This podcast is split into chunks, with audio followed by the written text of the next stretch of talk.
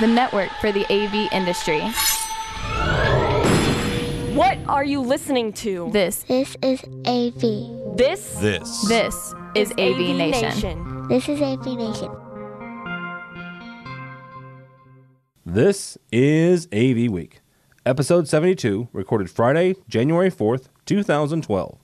Like bunnies. Ready. AV, AV Week. Performing. Scan. Week. Online. This is AV Week. AV. AV Week. It's time for AV Week, your weekly wrap up of audiovisual news and information. My name is Tim Albright. I'm your host. Thank you so very much for joining us. Uh, with us this week is Mr. Todd Puma. He is the CEO of Source Home Theater. Welcome, sir. Hello, thank you for having me. Absolutely. Uh, Mr. Chris Neto is the, or is a consultant, not the consultant, your boss will yell at me, is a consultant with AV Help Desk. How are you, brother? I'm doing good, my man. And last and certainly not least, Mr. George C. What is your middle name? Jay. J- George J. Tucker. he is the engineering coordinator for World Stage. How are you, sir? I'm doing great. and Chris, in my eyes, you'll always be the. Oh, that is so No, no, no, no, no. no. It's already too sugary. Uh, we got a whole Year. boatload of of acquisitions to talk about. Uh, CES is in a couple days. We're gonna we're gonna wrap about that. And um, according to Gizmodo, the TV revolution is being led by Intel, which concerns the heck out of me, considering they're the geniuses who gave us the HDMI connector. But hey, you know, it's a fabulous connector. It, it works all the time, and it's it, it, it you can captive it too, can't you? At least that's, that's the rumor. Anyhow, um, sorry, I just I, I have issues with the HDMI connector. Uh, this the first one though is going to kind of roll down the uh, the acquisitions from 2012, and then kind of work, work our way into two or three uh, acquisitions that have been come down the last couple weeks. Um, I think the most notable one was Leviton buying Hi, HAI. Hi, I guess is the, is the way you do it. Um, and also the fact that uh, Savant buying LiteTouch, which was a huge step for which was a huge step for Savant, because that it gave them not be, be, simple about this, but it gave them a home automation company uh, integration with with lighting. Um, George, what was some of the maybe one or two more significant um, acquisitions or or mergers from last year? You know, I think the Savant one was really, really big. I mean, they needed that and to forward at all, I think, into any part of the market. Um, you know, the rest seemed like they were. eh, The one that did surprise me, though, actually, the Colorado VNet one. You know, that's been up, that's been down, that's been up, that's been down. I don't know if it's a zombie that just won't go away or if there's really something there anymore. Uh, and seriously, I mean, I would, I would see why you would want to buy it. Um, but I don't know. I mean, th- that one mystified me. It's like, where is this thing going? Because it just never seems to go away. and not that I wanted to, but those were the ones that impressed me the most. It is the perpetual, undiable product. Uh, Mr. Mr. Neto, what is one or two uh, products or, or mergers or acquisitions that were significant to you or maybe surprised you? Um, the one that, that that got me was the Barco projection design one. Oh yeah, Um, you know, they're both uh, big name players in the projection market. Um, one was stronger in projection, the other one stronger in the uh, LED display, I guess, for uh, signage and um, I guess big display. I guess is would be Bar- Barco's strength. Uh, they have a nice new product, which is that ClickShare thing and uh, seeing those two come together was pretty interesting because you know projection design does a lot of OE for for other people, and you know Barco's been having some issues with their projection, uh, but if you know come come some um, have made progress, I guess would be the word. Uh, yeah, I found it interesting. I, I you know they're both big name players in the industry. Well, the other thing about that one is the fact that first of all, both of them are, are high end display companies, right? You're not Yeah. you're not going to find a six hundred dollar projector from Projection Design. You're just not. Um, the second thing though is, do you think maybe this was Barco's move into that OEM market, or was it more to shore up some of their display stuff? I think it's to shore up the display stuff. If you look at what, what, what projection design specialty is, it's all about the, the simulator market. You know, they are the high high res, high pixel count, you know, um, projectors. And not that Barco couldn't do it or wasn't trying to do that before, but I think they took, you know, a working formula that, that PD has and is making it work. Oh, very good. Uh, Todd, was there one or two uh, acquisitions? I mean, you're you're you, uh, you're the owner and CEO of, of Sound Source Home Theater, so you know the the Savant LiteTouch one would make sense for you for kind of your your warehouse. But there was maybe one or two other ones that that kind of shocked you or or uh, was were significant from last year. Well, George, I agree with you and Tim on the Savant, uh, especially becoming a dealer of Savant and working with them. We wanted to go with a full automation. Uh, the lighting control was definitely something they needed, and it would bring them more as a competitor to that no-name company we don't want to name that uh, they're going back and forth with all the time. But what shocked me the most was Nuvo Technology and Legrand. Uh, oh, yeah. I, I worked with Nuvo for a long period of time, hand in hand with them, and I was a little bit in shock once they were releasing the wireless technology that they were being sold out and kind of working with Legrand. It just, it was like, wow. I couldn't understand what was going on, what happened, but I could tell that they're keeping with the same great customer service. It's, it's easy to communicate with them, their products. If there's an issue with their products, they don't ask you a question. They ship it overnight and you get it the next day free of charge.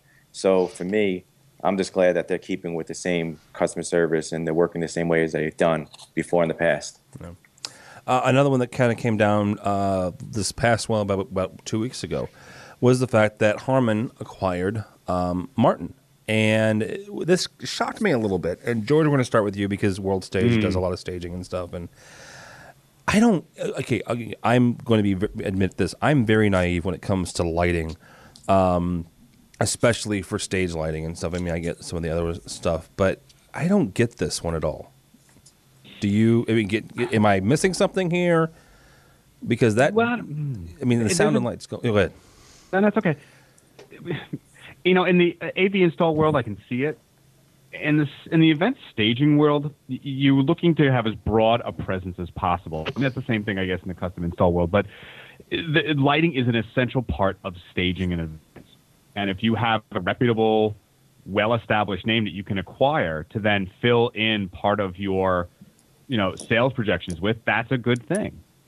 Um, I don't know what this is going to shake out to yet, and I haven't really had time to really look at all of their stuff and how they're going to, you know, plan to keep the merger going. But they are.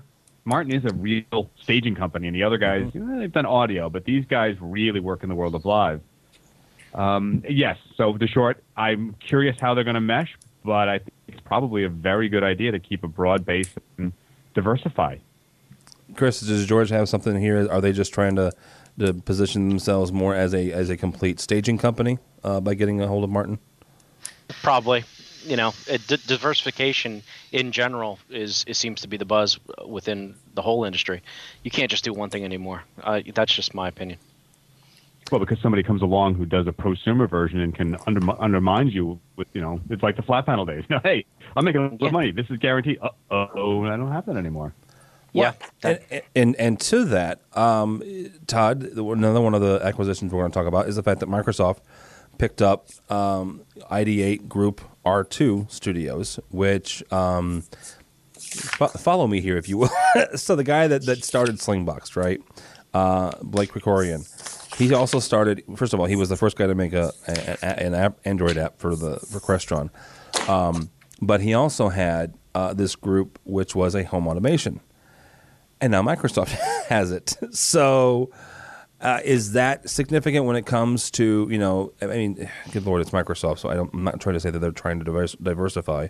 If they diversified anymore, they I'm, I'm not sure what, but you know, um, is that a smart move from Microsoft's point because they haven't ever really been successful when it comes to home automation? I think at this point they're reaching, but it's something that we're gonna have to see what happens with this. Um, personally, they're looking to go with the more do-it-yourself uh, basic um, atmosphere and kind of work with the consumer and see what they could do with it. And if they're going to go with that approach, they're not going to make it. But working with the company that they've been working with, who made the Android app for Crestron, it is a great app. I have used it. It works well, and we just got to see how this plays out. At this point, I'm not confident, and I'm not going to be going for them right away because we know that based on their past history, they didn't do that well. Microsoft. You know, or, go ahead, George. Microsoft. You know, the, well, Xbox does have a great potential to be that Trojan horse that's already there to establish not only streaming media but the home automation stuff. I mean, look at what Verizon's been trying to do. It. There's a couple of phone companies in the Midwest that have been trying to sell home automation, mostly uh, environmental controls, right, lighting and, and, and temperature stuff. Um, they have a great potential with this Xbox Kinect or other variations of that to be able to. And I know I've always said I'm not a gesture, but to use those things to control certain room environments and I don't think they're specifically going after R2's stuff for that reason. I think they want him more for the comprehensive interaction that he can provide Xbox games, but there's a huge potential there. And despite their problems in the past, I think they've now looked at the industry, and you'll remember. And if you, if anyone has seen the, the press releases in the, in the last couple of years, who is the main control system inside of Microsoft's Redmond offices? Do you know?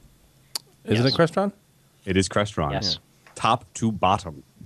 So I wonder if one, they've been looking in that and thinking, okay, we now know how it works, or if they're really just looking to get that sort of lower end universal remote control market kind of thing, mass mass market across the globe.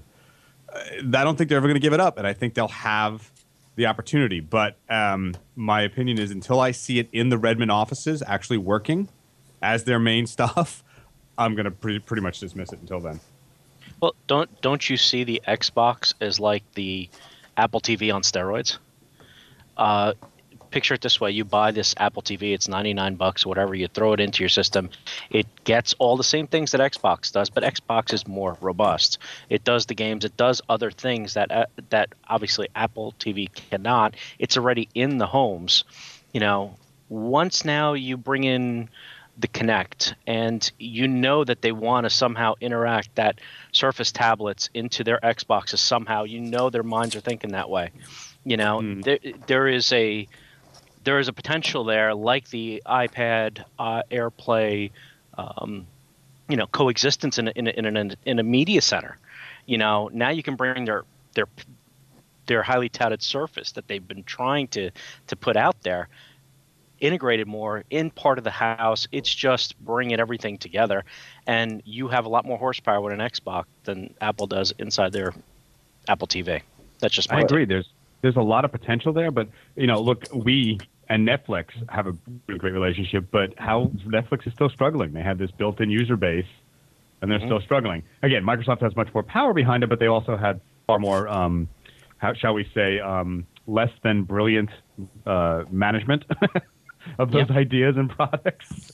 Yep. Um, so, I, yeah, uh, you're right. I agree. There's a Trojan horse there where they can say, no, no, uh, surprise.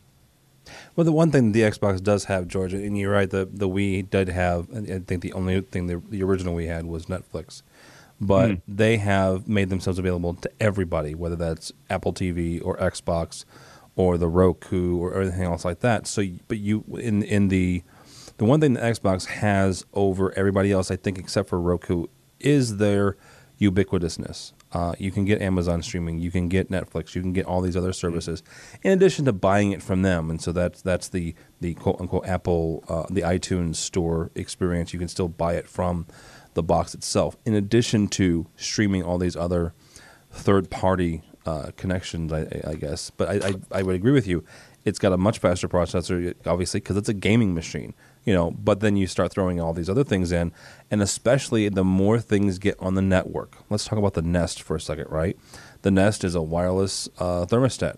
Well, you if if they start making and I'm not sure if they do have an API for it, but if you st- they start making it available to other parties or, or third app third party apps, well then you have a situation where you know what your Xbox because it's it's on the network can control your Nest, and then what happens? You know your TV's on the network obviously because it's and most modern TVs are going to be on the network, uh, or your your receiver is going to be on the network. All these other things are going to be quote unquote on your network. They're going to have an IP address. And so that's how your little Trojan horse scenario, George, will probably work. Is the fact that all these things are going to have an IP address, including your Xbox, and then suddenly they're going to throw one more little uh, thing at the top menu that says, you know, home control or home or, or you know automation or something like that. Um, go ahead. I you know I I, I also remember reading an article uh, not too long ago where they have now that's not an article it's a press release from them where they are now making Xbox more affordable for people by doing the rental leasing payment plan thing it's almost like a service where you get the Xbox for cheap but you, you just pay like a monthly bill for it so they're they're gonna they're going after something I don't know maybe I'm just being a conspiracy theorist guy here I think the only thing they're going after is trying to get that Apple market share. You know, Apple has basically made a name for itself. Everything they put out, they do their research. They just don't rush and put things out just to get it out and see what people think, and then it fails. They put out quality products that work every time. If if that's what they're trying to do, Microsoft, when basically going into their stores, if you look at what they're trying to do, the new visual standpoints, what they're doing, their customer service, they're doing a great job, and they're trying to really take over that market share with Apple but this could be a new way to make that happen. When I went into the stores, they talked about what was selling for the holiday season and what they had going for themselves. The Windows 8 wasn't really selling that much. They were, you know, the tablets were doing well, but not great. But it was Xbox. That's what they were striving on their business. That's what was selling. That and the Kinects with the new packaging and lower pricing. But again, what's happening in 2013? What's going to be being released? It's rumored to be released a new Xbox 720. Mm-hmm. So we'll see what the power is going to be behind that. Hmm. Buy Microsoft stock. All right. Actually, don't, don't, because it doesn't go anywhere. So, um, but no, you, you, guys make a good point. The one thing I would say about that is, is if they do what they've done in the past when it comes to Apple versus Microsoft, is they'll just sit back, see what works, and then, you know, do it cheaper or something. You know, eat their lunch like they did in the '80s. Um, from Engadget, LG's 2013 AV lineup has NFC in their Blu-ray, and I'll, let's start with Todd on this, uh, and also uh, the possibility of a 9.1 uh, surround sound system, and that just makes my head hurt. Uh, Todd, first of all, what the heck is NFC doing in a Blu-ray player? To be honest with you, I don't know too much information about the NFC, uh, especially in the residential market. Um, I was hoping one of you guys could talk a little bit more about that with me. It, it seems to be a wireless device that it works as a mirroring kind of. I guess I'm assuming like they're going to try it as an Apple TV kind of thing, mm. where it goes from your smartphone to your TV and back and forth with communication. Uh, I can't say anything more than that. Um, as for their new home theater system, the 9.1, anything with LG is going to turn my customers off because we don't work with the home theater in the boxes. If we were dealing with Best Buy clients or dealing with more you know, how can I say it? The more of the middle market clients, mm-hmm. then that would be more effective for us, and we would kind of want to work with that. But if we're going to sell a system, we're going to kind of work through it and sell it by piece by piece, and kind of offer to the customer in that basis, not everything in one shot. Put it in a 9.1 system in a room, give the customer more speakers that might not benefit their room. You know, it's something that I would turn away from at this point, uh, especially dealing with LG products. It's something that I haven't dealt with before, including their TVs and down. We're more of a Samsung guy, and with everything else, we're going to offer separate components to go with that and a different speaker solution versus going with their whole all-in-one solution. Let me ask you a question real quick because you're you're much more knowledgeable on this than I am. Is there a situation where how do I put this? Where you can have too many speakers, I guess is the best way to put this. Is it a is it a, a, space issue? Is it the fact that you have you know you have X amount of you know your your room is this big, and so you know what you don't you can't use nine speakers. You're not going to hear it. You're not going to enjoy it. So if your room is X big, then it requires fewer speakers. Or is it always bigger is better and more is better? See, I wouldn't go that way. More is better. It's based on the customer's lifestyle. It's based on the customer's room size. A lot of the time, when you're dealing with my kind of clients, they want aesthetics. They want it to look right. If there's speakers everywhere in the living room where they're entertaining, or the family room, whatever room it might be, it, it's something that they're not going to want to see. Guys will want more. Guys want bigger. Guys want better. Guys want to impress. When you put a woman into the equation and you're talking about the design aspect, if there's nine speakers in a room, they're going to lose it then you're not going to sell them that way. Sure, there's ways of hiding it. There's speakers that could hide it, that you could just look like the wall. There's speakers that are in wall and ceiling. But imagine pitching your ceiling with nine different speakers and a subwoofer. It, it just it might not work out. It, it's something that I would only suggest if the customer is really into it, or if they were going to more of a dedicated movie room, a home theater room, or something yeah. in that matter. Uh, being a New York installer, really, there's not that much space in a lot mm. of people's rooms. We're talking about a very small rooms, and I don't think it would benefit them. You know, it might be too much clutter of mu- music and it might sound overpowering. I, I want more cleanliness. I'd rather have less. Will do me more. But in a movie room atmosphere, that's a different that's a different experience for the client. That's something that I might consider doing that. But again, room size versus the customer's aesthetics. You know, you never want to stop take away the aesthetics away from the customer's room just to give you yourself a selfish more revenue or to do something just to do it. Yeah. You know, I've always wondered uh, for the everyone listening, even but you guys, you know, there's a certain number of speakers you want to get that surround sound, but how granular do you have to get?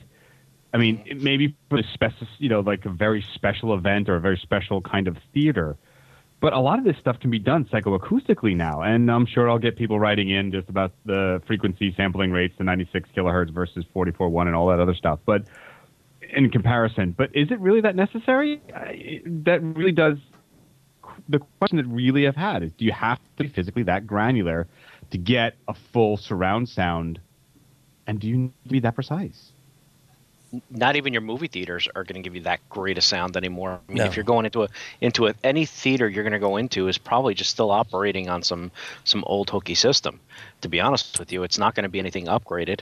And if you are going to the upgraded sound systems, g- good luck. You're not going to get that at home. I mean, well, maybe Todd can can enlighten us on what enlighten us on what a big budget sound system sounds like in a comp. uh, You know, but for me, you know, I got 5.1. That's what broadcast broadcasts at is 5.1, and I can go as far as maybe six or 7.1 on my other uh, uh, tuner, which is not even completely hooked up. So you're right. The granular the granular effect. I love watching a movie like a Private Ryan and hearing things buzzing from left to right, but I cannot pinpoint that it's on the back right channel bullet just dropped. You know, I I'm I'm not that. I guess maybe I'm not that good. well, maybe it sounds a lot like some of these, like the 4K stuff that we talk about in, in, in other shows. That um, you know, the simulation market for that kind of stuff is where it's at. When I'm in training or I'm doing something very precise that needs to be represented, that kind of oral and visual information would be very important. But in general, you psychoacoustic it, you mix it in a certain way, and people are going to hear it from where you thought you would put a speaker anyway. Well, Here's Go ahead, Todd. here's the question that I have is what does everybody here in on this call have in their home? I have I just bought a new home and I put five speakers in the subwoofer in my home. I didn't go to six. I could have went to seven. I chose five because that's what I feel most comfortable with. I think it does the job and it does it right. I couldn't have more than that. Five one here, and I told you I have another one that has. I think I could do six point one or seven point one in, in my other uh, off my other tuner, and I don't think I have. Uh, I think it's a it, it's maybe two one at that because I haven't been able to uh, find a, a neat way to run the wires. But that's just me because I'm lazy. Well, and and I've got the five one because back to Chris's point, that's what they broadcast in, and uh, that's what I watch most of the time is is some sort of you know cable or or, or satellite programming, whether that's football or uh, some other programming, and that's what they broadcast in. And so since that's the case, that's you know I, I can't make it better, I guess, than what they're shooting in or what they're And to- broadcasting in. And and to George's point, Bose makes a living off of, you know, the small system that makes it sound like a big room system. Yeah. You know, that's that's the way they've been they've been advertising their products with their 3.1 or mm-hmm. 2.1 whatever product. It does the it does the job, but it's not going to be for you know the guy who is putting the home theater in the system and you're not going to he's just not going to do that. He's going to want to put the bigger better, you know, sound. Yeah, and it's funny because 5.1, but it's almost always switched over to two channel because I'm a big two channel lo-fi head. So I'm listening to music. Even my DTS, you know, surround sound disc. I'm like, you know, uh, it's two channel. That's why we listen to it. Yep. That- That's how I listen to my music. So I don't simulate my music to an all channel stereo. Put in the two front speakers, and that's how I do it.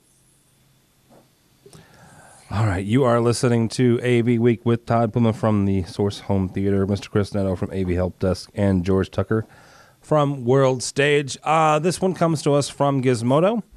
Uh, according to them, both Google and Microsoft failed. It's time for Intel. And what we're talking about, oddly enough, because we just talked about how Microsoft's doing it right, uh, is the fact that Intel is coming into your living room which just makes me happy to no end again because they gave us the HDMI connector. Um, here's what they're talking about though is they're talking about a number of different products that they're going to come out with apparently in CES uh, next week. George, is this a natural evolution of Intel? They're a computer company. Let's not forget, or a, first of all, they're a chip company. Um, or is this is it them trying to diversify? Go back to our first couple stories uh, into a market where they think that they have uh, a, a you know some some space to to just to uh, to um, expand in. Uh, I'm going to go out on a limb here and say that it's probably not so much diversification, yeah, easy for me to say, mm-hmm. um, as it is wanting the stockholders wanting to see more profit capability. Chips are chips; they're doing well. They've pretty much got it locked up, and you've got your doubling of speed every so x so often, or more functions per. But in general, where are you going? You know, you can only have so many devices. You can only put it in so many things, and well, it's a lot of stuff. I think we're looking at someone saying, "Hey, we need to start making products," and it's a dangerous game. Google's tried it, and they've had some fun. Uh, you know, Microsoft's only really succeeded in Xbox, um, and we can go on and on. But uh, I think that's really where it's coming from. Is hey, we can do this. Everybody else is doing it all right, we'll spend 2% of our R&D on this and see what happens with it. And the investors will get all excited and we can keep our stock profits up. Chris, do you think this, this new little set-top box is, is, like George said, you know, trying to keep the investors happy, spend a little money doing, doing some R&D, uh, or is it just an, another development for Intel? Um, a little bit of both. I think they've already made a play at this with their WiDi uh, capability, which all will right which complete which will compete against like an Apple TV with wireless transmission. So I think this is just another step closer, um, you know, to to providing a box that somebody else is going to take and incorporate into their TVs at some point. Todd, is this something you would feel comfortable? I mean, obviously, the, the story is, is very sparse on details, so mm-hmm. I'm not asking you to spec it today. But the idea is it something you would feel comfortable with? Maybe not first generation, but second, third generation from Intel. Yes, I like the idea with the going with it with the smart DVR. You know, and basically you don't have to find the program that's recorded. It records everything up to 30 days. Um, the only thing that I have with the little bit of notes that I had with the fa- face recognition, that's something that I to feel comfortable with. With they're trying to get based on the consumer getting certain ads out and so on and so forth. But it, it's I'll give it a shot once it comes out. But like you said, it would have to be a couple of generations down, maybe the third generation, the fourth generation. So we're not being the beta testers of the community. No. And the one thing about the, the 30 day gen, uh, recording I think is cool. There's a guy over in, uh, there's a company over in England, uh, in the UK, who did an experiment, um, I think last summer or summer before last, where they recorded every single channel um, from not just the BBC, but from from every other thing, um, every other channel available in, in the UK, and made it available um, as part of some experiment. And it actually didn't take. I mean, it's obviously terabytes worth of information, but in, in relative speaking, it, it, didn't take that whole that that much um, that much hard drive space. So, um, you know, Tim, I wanted yes, to, uh, Todd start off. You start off asking Todd about NMC. Yeah. And while we've been sitting here talking about having some thoughts on it, if you would spare me a sure. moment why would you want to do it? Right, well, NFC is what? It's a cl- it's a proximity, close proximity transmission scheme, sort of like Bluetooth or the rest, right? N- near field communication is technically near what field communications, right? So it, it, a lot of people love it because it was going to be used for, say, um, cash or credit cards built into your phone. You just say, okay, I put it over the th- hover it over the strip, it automatically gets my information, I pay for it. All I have to carry is my little smart device. But a lot of these all-in-one systems or any system that wants to stream, the one big problem, of course, is that beloved HDMI cable or any cables at all. And you want to go wireless. Well, what's wireless's biggest enemy? Interference. Mm-hmm. If you can make it so you're using a system like near-field communications, and it is only within a certain range and a certain frequency and a certain encryption type, you can really make your signal reliable and then your customers go say, "This is great. I buy a box. There's no wires. I just hit a button, and they're all talking to each other." Um, I, that's where I think the potential for something like this LG product could be pretty big in the mass market side, at least. And you would probably see it transition very quickly over to the high end market for at least maybe the um, cell phone or smart device being a controller without having to do any special stuff except have your control surface, and it just goes click. I'm connected. I've noticed you and it won't do it to anybody else's. You can have You know, the kids' room upstairs that has a similar system won't get interfered with. That's where I think I see it working fairly well. I don't think it'll support any kind of HD format bandwidth and video, but it will is probably pretty darn good for compressed audio. Well, and to to Todd's point earlier point about you know when you get um, those of the uh, of the fairer gender uh, involved, they don't want to see cables, they don't want to see speakers, they don't want to see anything. And so yes, if you if you can make it to where they don't see any of that, well then yeah, it's all it's all better. So. Ne- near field has an appeal in the corporate world as well, especially if you're talking about uh, presentation capabilities. So if you now mm. have found a way to present material onto a projector wirelessly where you're not having to jump on a corporate network which has a lot of restrictions.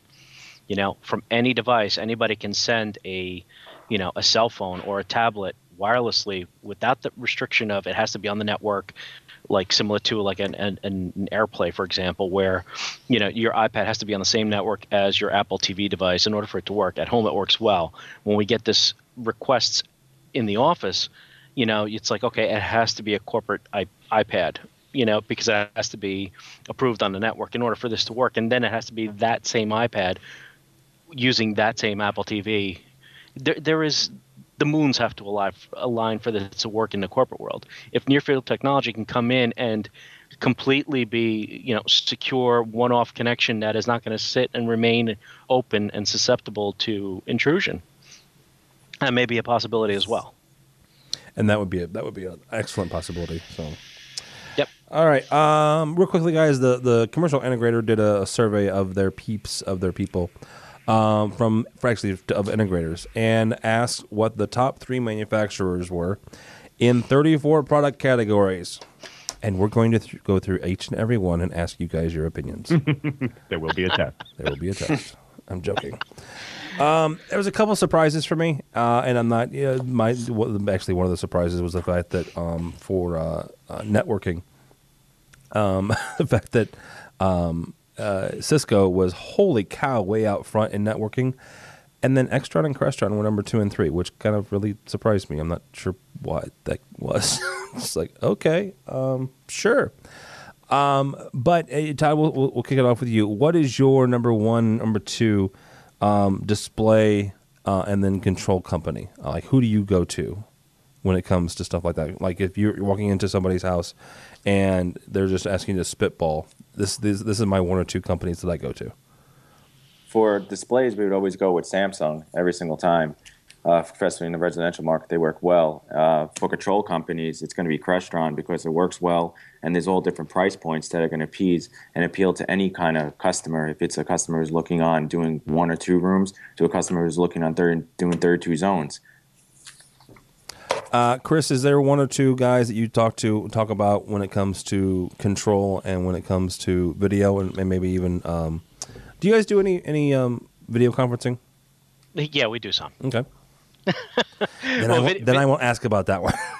no, no. I mean, we do some video. Obviously, we do a lot of video conferencing. I was joking, but video conferencing, um, you know, there's there's there's pretty much uh, two, three, maybe big players in the industry, and everybody falls back to it. I mean, the market share goes to Polycom and to uh, Cisco, formerly known as Tandberg.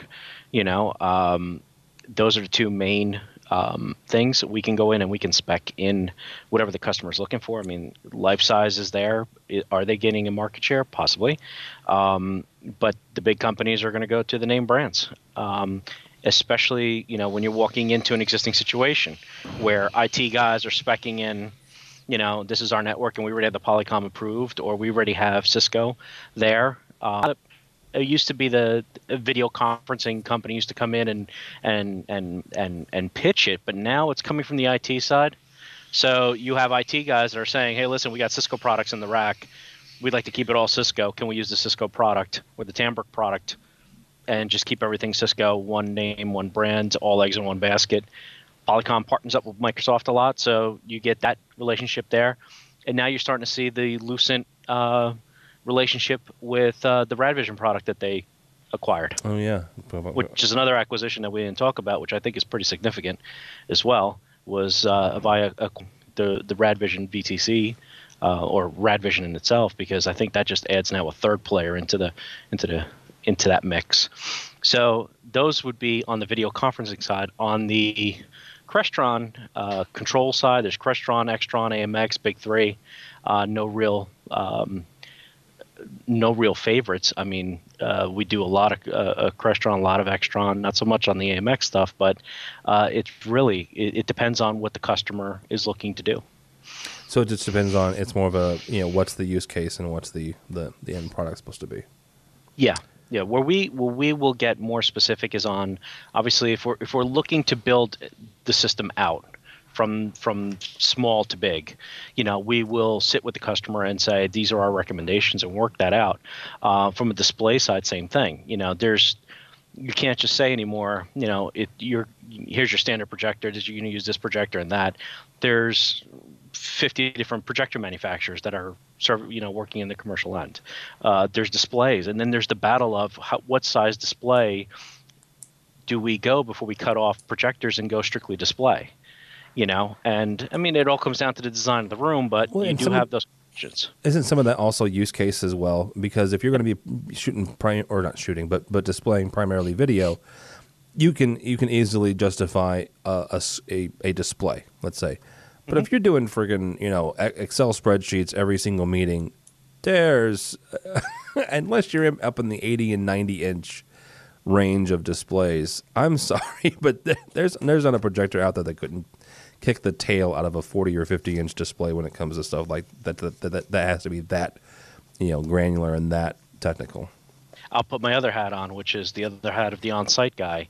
I would rather maintain a monitor than a projector and the bulb life and all that, mm-hmm. because mm-hmm. no matter what we do, the customers mm-hmm. will bypass you know whatever we're doing they'll jump on tables turn on the projectors turn them off incorrectly unplug them you know next thing you know they're cutting hours and hours off the bulb life because it's not being run correctly and we can put all the management software we want running it but if they're determined to shut that fan off because it's making too much noise or you know it, and it could be the quietest uh, projector out there they'll do it yeah but those bulbs aren't that expensive chris a couple hundred bucks depends on which one.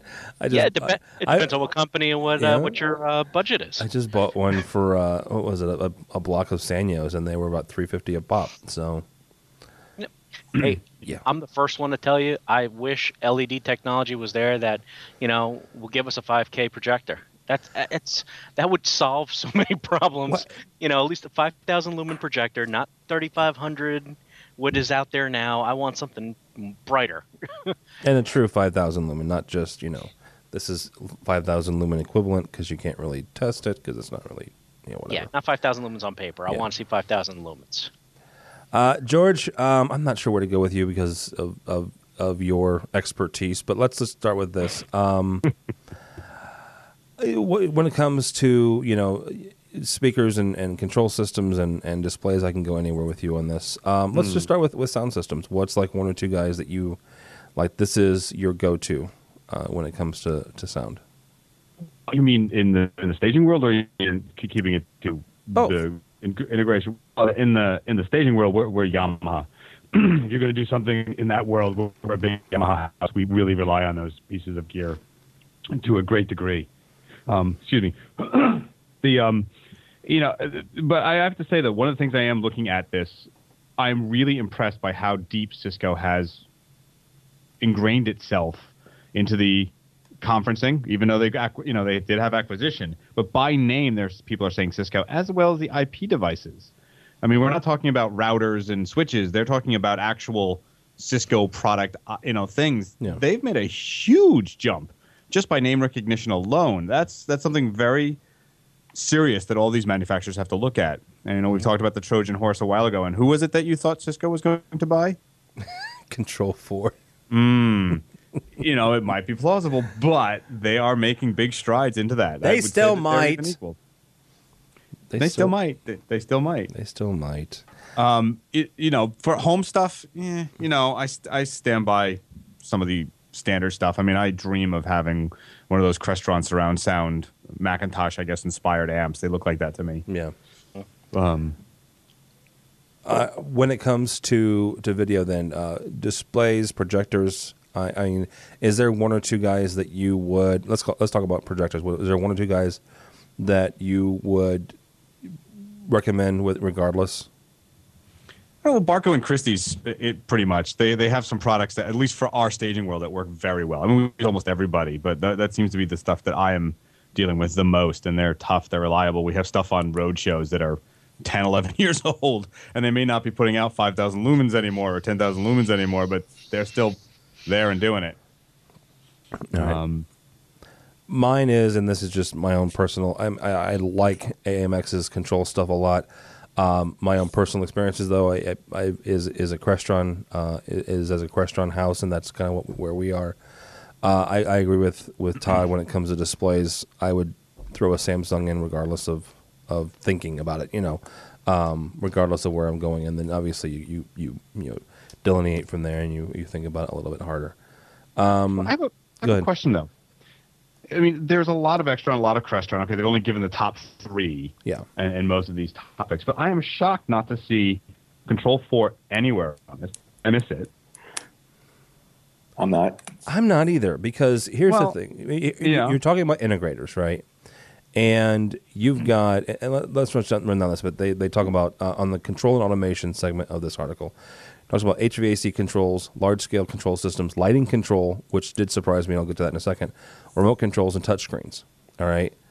Without exception, those five categories, Crestron was number one, even mm-hmm. over Lutron in lighting, which surprised the heck out of me. That's mm-hmm. definitely surprising. Yeah. Um, but, but go ahead. It's it's commercial integrator. Yeah. The, so yeah. you're you're going to have the guy. You're the way they answer the question or the, the responders for these questions are going to come from the if I had my pick, it would be this because the commercial integrator works more with Crestron than they do with Lutron. And that was the nature of my question, Chris. Is it really that that, that they had to draw this, that's what they'd want, or is it because it's the name they know? I'm not taking anything away from any of these companies, but I just these yep. kind of you know uh, polls always make me wonder. Is it just the first thing I thought of, and and the guy that I most use because then I know I can rely on them, you know, it's sort of like saying, you know, my grass is green, but I, I live, you know, next to a desert. And no one else is next to me. Or is it real? I, I, I kind of very suspicious. Well, ninety percent of the times on a commercial job, you walk in and it's a Lutron lighting system, and you have to interface to it.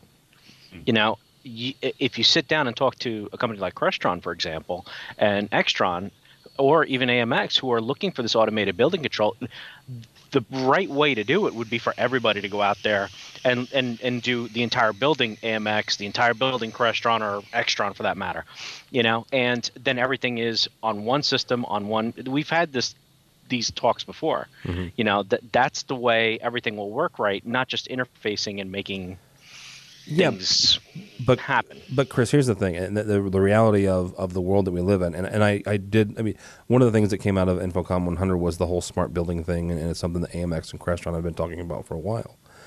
I love the idea. I love the whole, you know, everything integrated type type scenario. But the reality of the world that we live in is those guys aren't going to get that, right? No. They're not going to get everything. So they're going to have to live with and work with what they get. And a lot of times you're right. It's going to be Lutron. It's going to be talking to a Cisco, this, that, and the other. They have to be able to make themselves available and, um, you, you know, willing to work with other people and do so nicely. well, that's what a lot of them don't do. Well, that, that's my problem. Um, all right, last last one here, guys. Uh, CES is next week. Uh, we're taping this on the fourth. Um, what is Todd? We'll, we'll kick this off with you. What's one or two things that you're expecting uh, to come out of, or maybe even more surprising, not to come out of of the Consumer Electronics Show next week? Basically, what I think is going to be the hot market is going with the 4K. We're going to see more releases from like Samsung, LG, um, and the other manufacturers for TVs.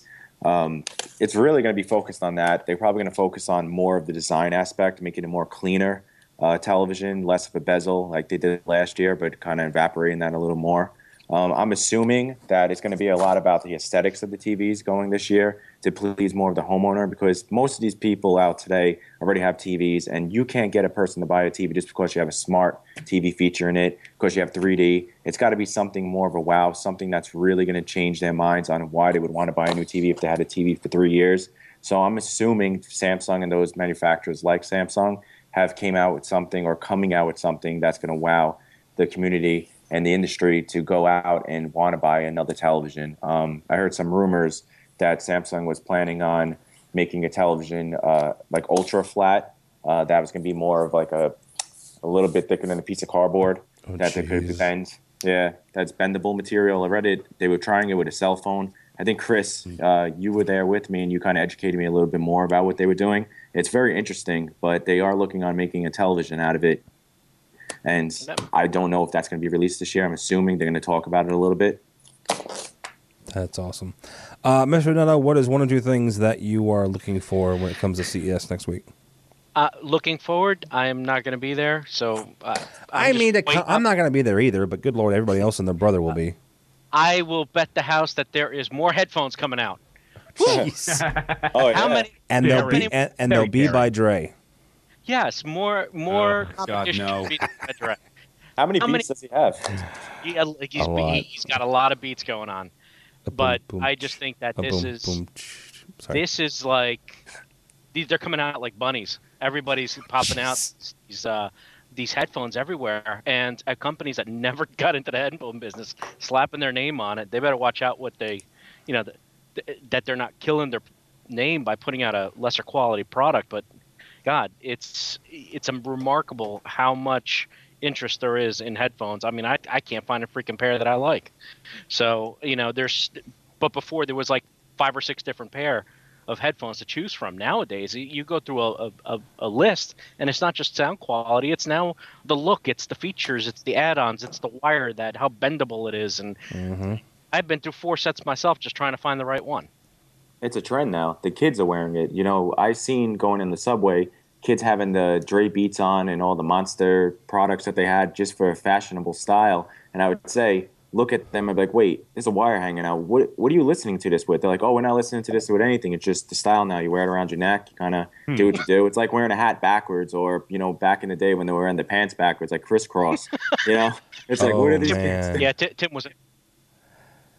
It was hard. It was hard to use the restroom doing that. So, uh, Mr. Tucker, Hey. you have the last word on this. What are you looking forward to come out of uh, of CES? Well, my week? by the way, my favorite he- headphones still have always been the Sony MDR V6s or the the, the line. I have two two pairs now. One's ten and a half years old and sound almost as good as the day I bought them, and a new pair that I just love to death. So they may not be audiophile centric. Yeah, they got a bump, but then again, I still have NSN NMs in my home. So that being said, um, I was really intrigued by a couple of things. Most of you guys talked about it, the flexible screen stuff.